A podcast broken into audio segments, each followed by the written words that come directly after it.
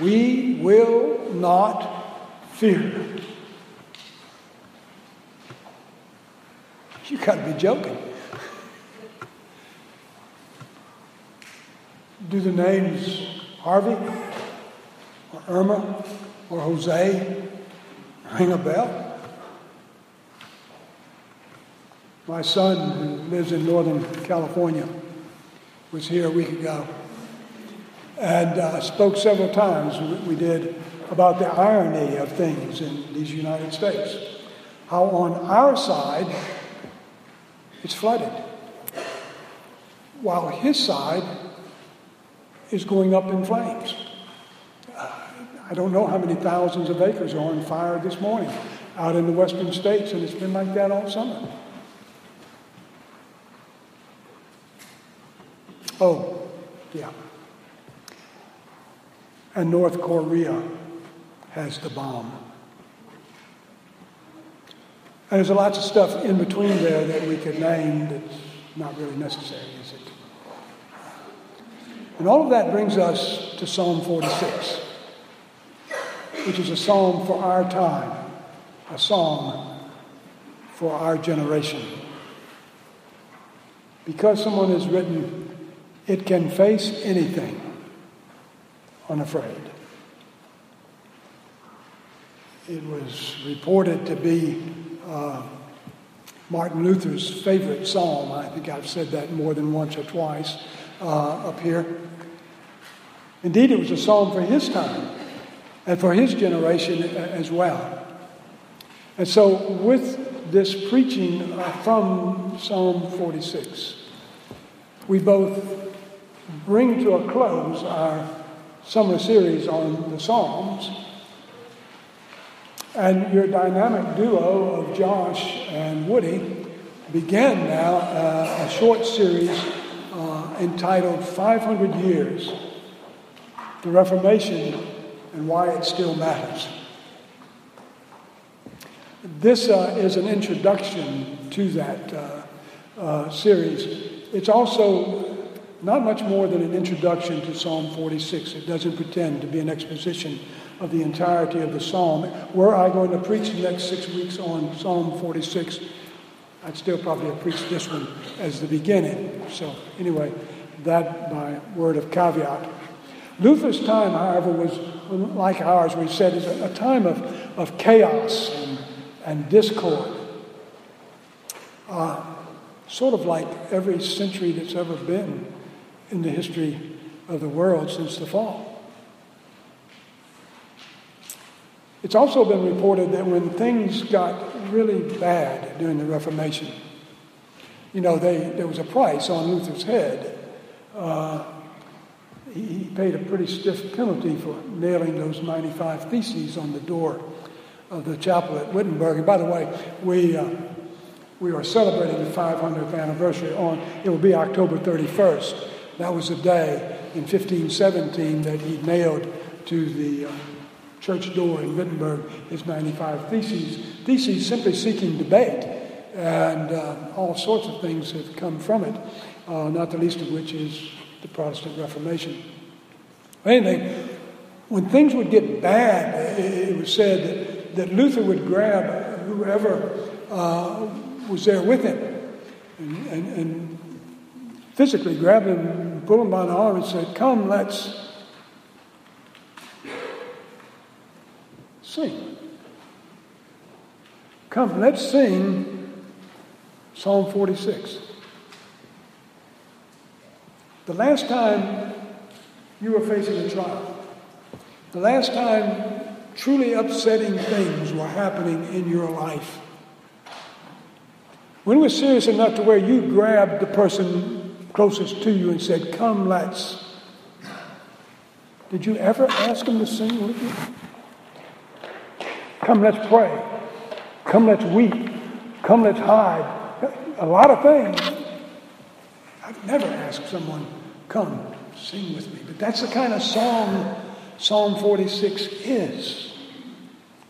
In fact, it inspired that song we just that song we just sang, a mighty fortress is our God, a bulwark never failing.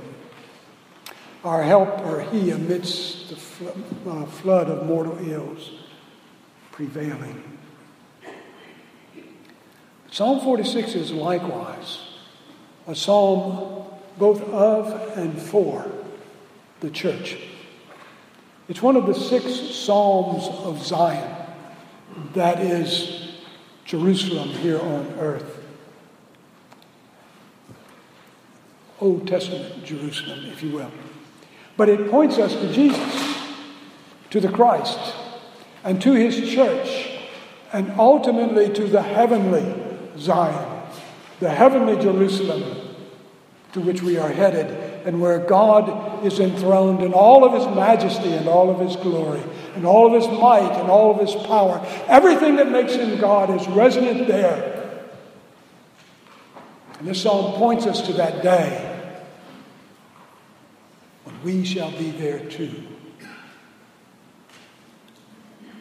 By the merits of our Savior, Jesus Christ.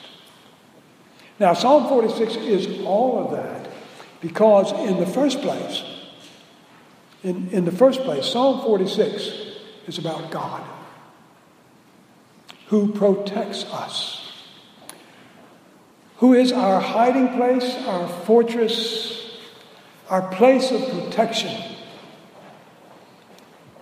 I've never been to England or Europe much of anywhere else. I've been to Slaughter, Louisiana, and points north around there. Uh, I'm not well traveled. But I've seen pictures, and I've seen specials on PBS, and I've seen movies. And I know that they have castles over there. And I've seen those huge, you know, the castles and the walls and the moats and the towers. They were impenetrable. Uh, in, in their day, they, were, they weren't reachable. God's far more. He's far better. He's far stronger. He's far more solid. He's far more immovable.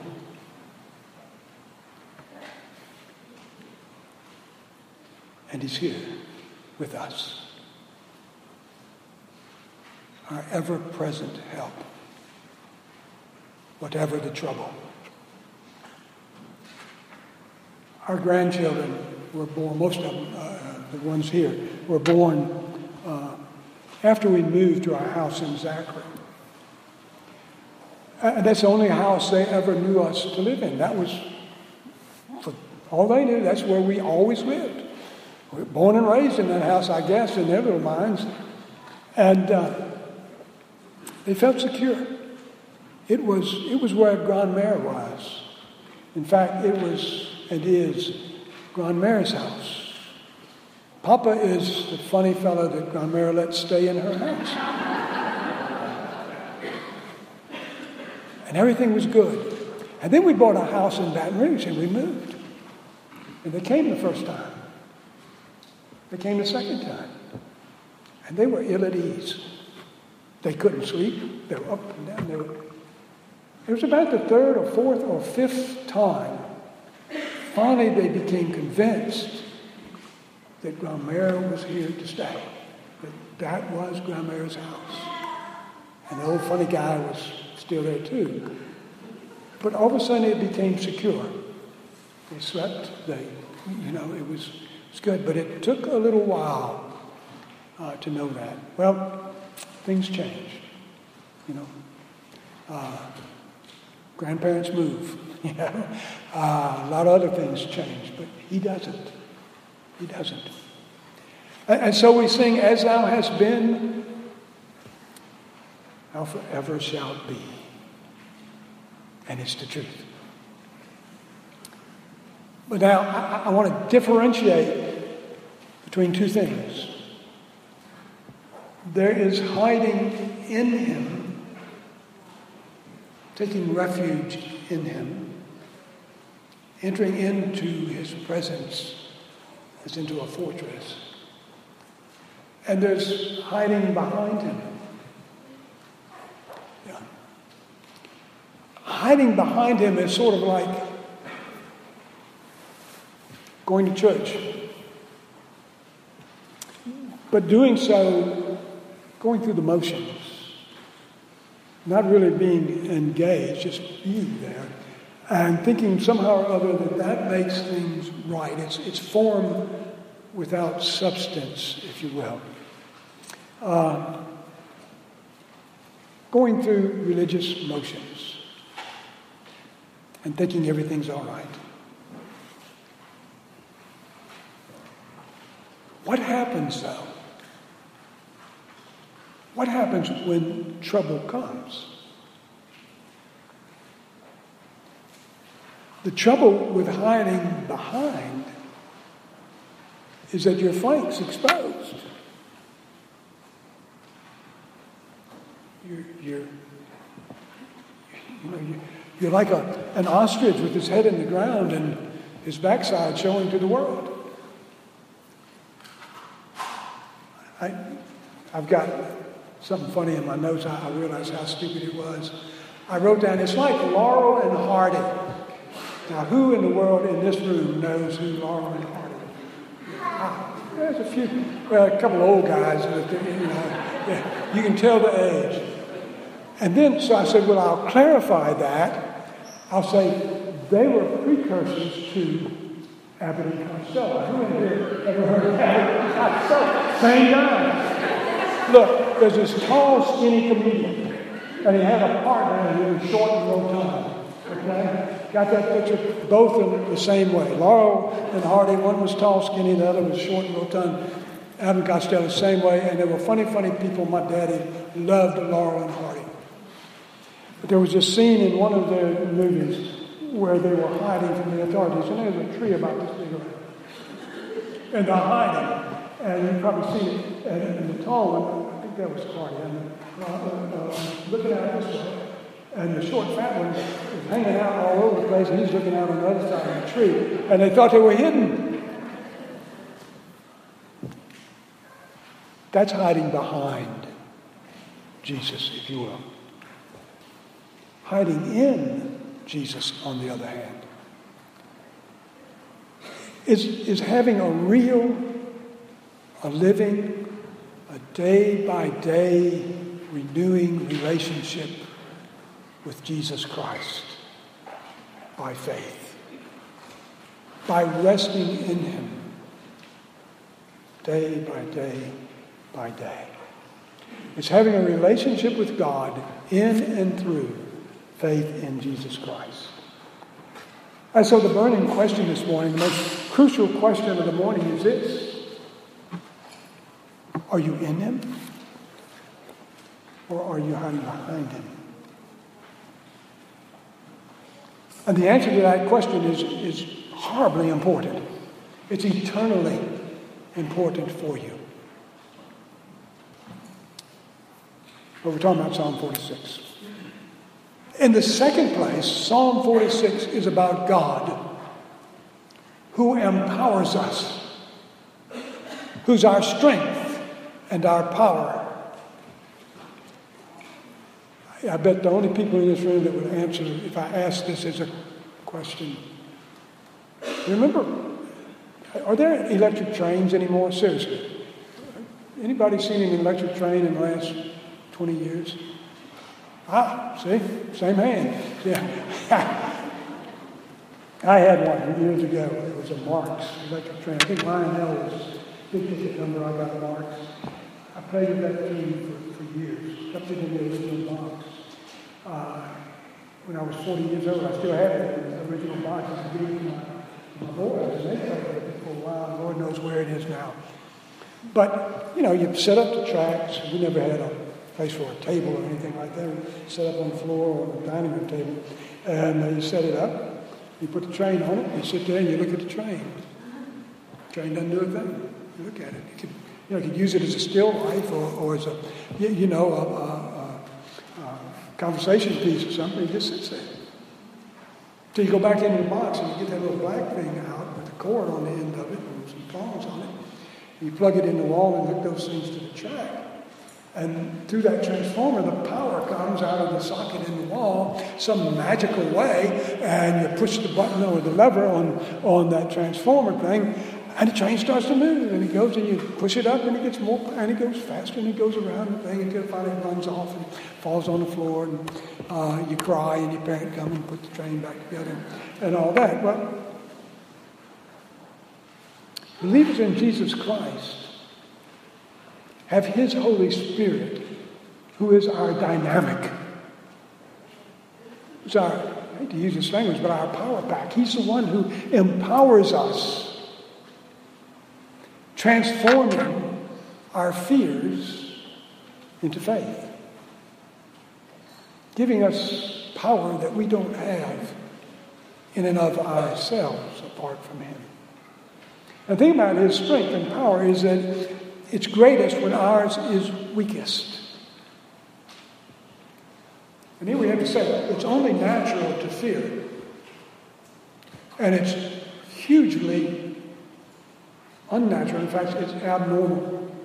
If you've ever known anyone who's without fear, you've known a crazy person who is a walking potential disaster. I mean, the only thing that can come out of that is utter disaster. It, it's, it's a form of insanity. Fear nothing.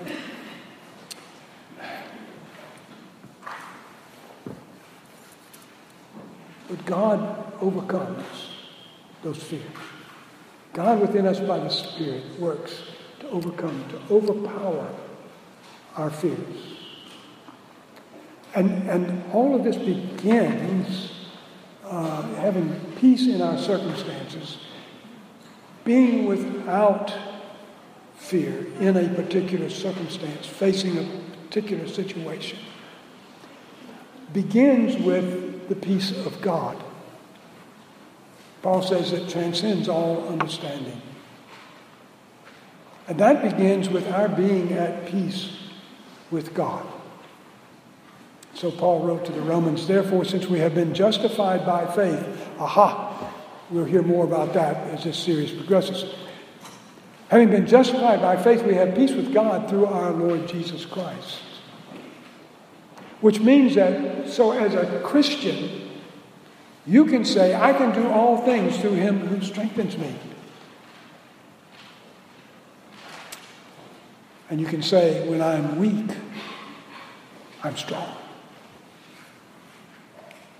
in him. And you can sing with Martin Luther Did we in our own strength confide, our striving would be losing? We're not the right man on our side, the man of God's own choosing. Dost ask who that may be? Christ Jesus it is He. Lord Sabaoth, His name, from age to age the same, and He must win the battle. Now, in the third place, Psalm 46 is about God who delivers us. It's amazing, isn't it? When you think about this, that but God, God, the God seated in the heavenly Jerusalem, surrounded by light and glory and, and majesty, and there are angels singing and all sorts of things going on, worship happening all around him, of him, is willing to be found by you and by me, to come to your aid, to come to my aid whose word says, Call upon me in the day of trouble, I will deliver you. And we read there as well, in the midst of their distress, they turned to the Lord God of Israel and they sought him, and he let them find him. He let them find him. Can you imagine that? He's all you need. Yea, though I walk through the valley of the shadow of death, I shall fear no evil. What? For thou art with me.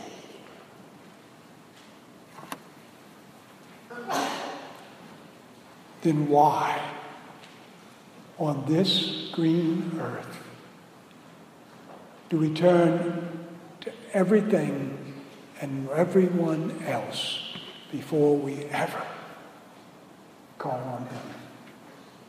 before we finally get to Him.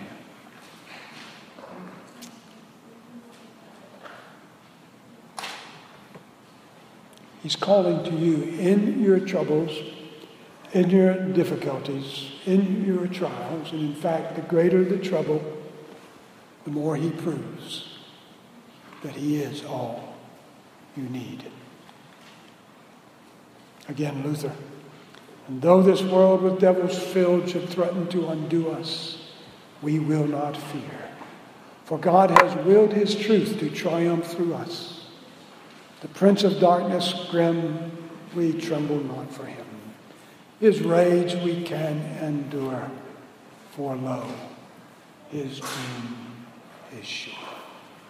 One little word shall fell him. In the fourth place, Psalm 46 is about God, who encourages us, who's the ground of our confidence. God is our refuge and strength, a very present help in trouble. Statement, factual statement, from which there comes a thoroughly logical and reasonable Conclusion. Therefore, we will not fear. Got children, poppy children, black children, children scattered around all over time. Well, what's therefore? Therefore. We won't fear because he's with us because He's our refuge, our strength, a very present help in time of trouble. Therefore, I will not fear. Our response is logical and rational because it rests upon Him. The earth and the mountains, we expect them to be immovable, don't they? Don't we? What happens when they move? I mean, the terrace is supposed to be firmer, right? What happens when the ground moves? On the 19th day of 1986, the 19th day of August in 1986, no, 1989, one of 1989, there was a tremor across the state of Tennessee, and it went into northern Mississippi and North Alabama, where I happen to be pastoring a church. It was just a tremor. And I happened to be walking from my house to the church when it started shaking. I've never in my life had as unnerving an experience as that. And I've had some rather unnerving experiences. But when the ground that you expect to be solid, and the ground that you haven't been able to grow hardly anything in because you go down six inches in this limestone for however many miles. Uh, when it just isn't there, and you're sort of suspended in midair, it feels like, and you don't know. I'm sure it only was a second, but it seemed like 10 minutes. and, and then you're waiting. you know, is it going to happen again? It to get worse? I mean, that's completely abnormal. Now, I remember it was the 19th day of August in, in 1989 because on the 20th day of that month, I had to preach from Psalm 46 in the evening service. I had a great introduction. Uh, sermon, sermon was pretty bad, but the rest of it good introduction. Everybody was on. Every, everybody, we, they knew exactly where I was coming from. We will not fear Though the most incredible and unimaginable thing should happen, though the earth gives way, though the mountains be moved, we won't fear. Because God is our refuge, our strength, our very present help in trouble. Charles Spurgeon preached from the 46th Psalm. His sermon was entitled earthquake, not heartquake. Well, in the fifth place, I conclude. I conclude, first of all, that Psalm 46 ought to be every Christian's song. We ought to be continually singing it to ourselves and one another. But you know what? Sometimes we forget the lyrics, don't we? Martin Luther forgot the lyrics more than once.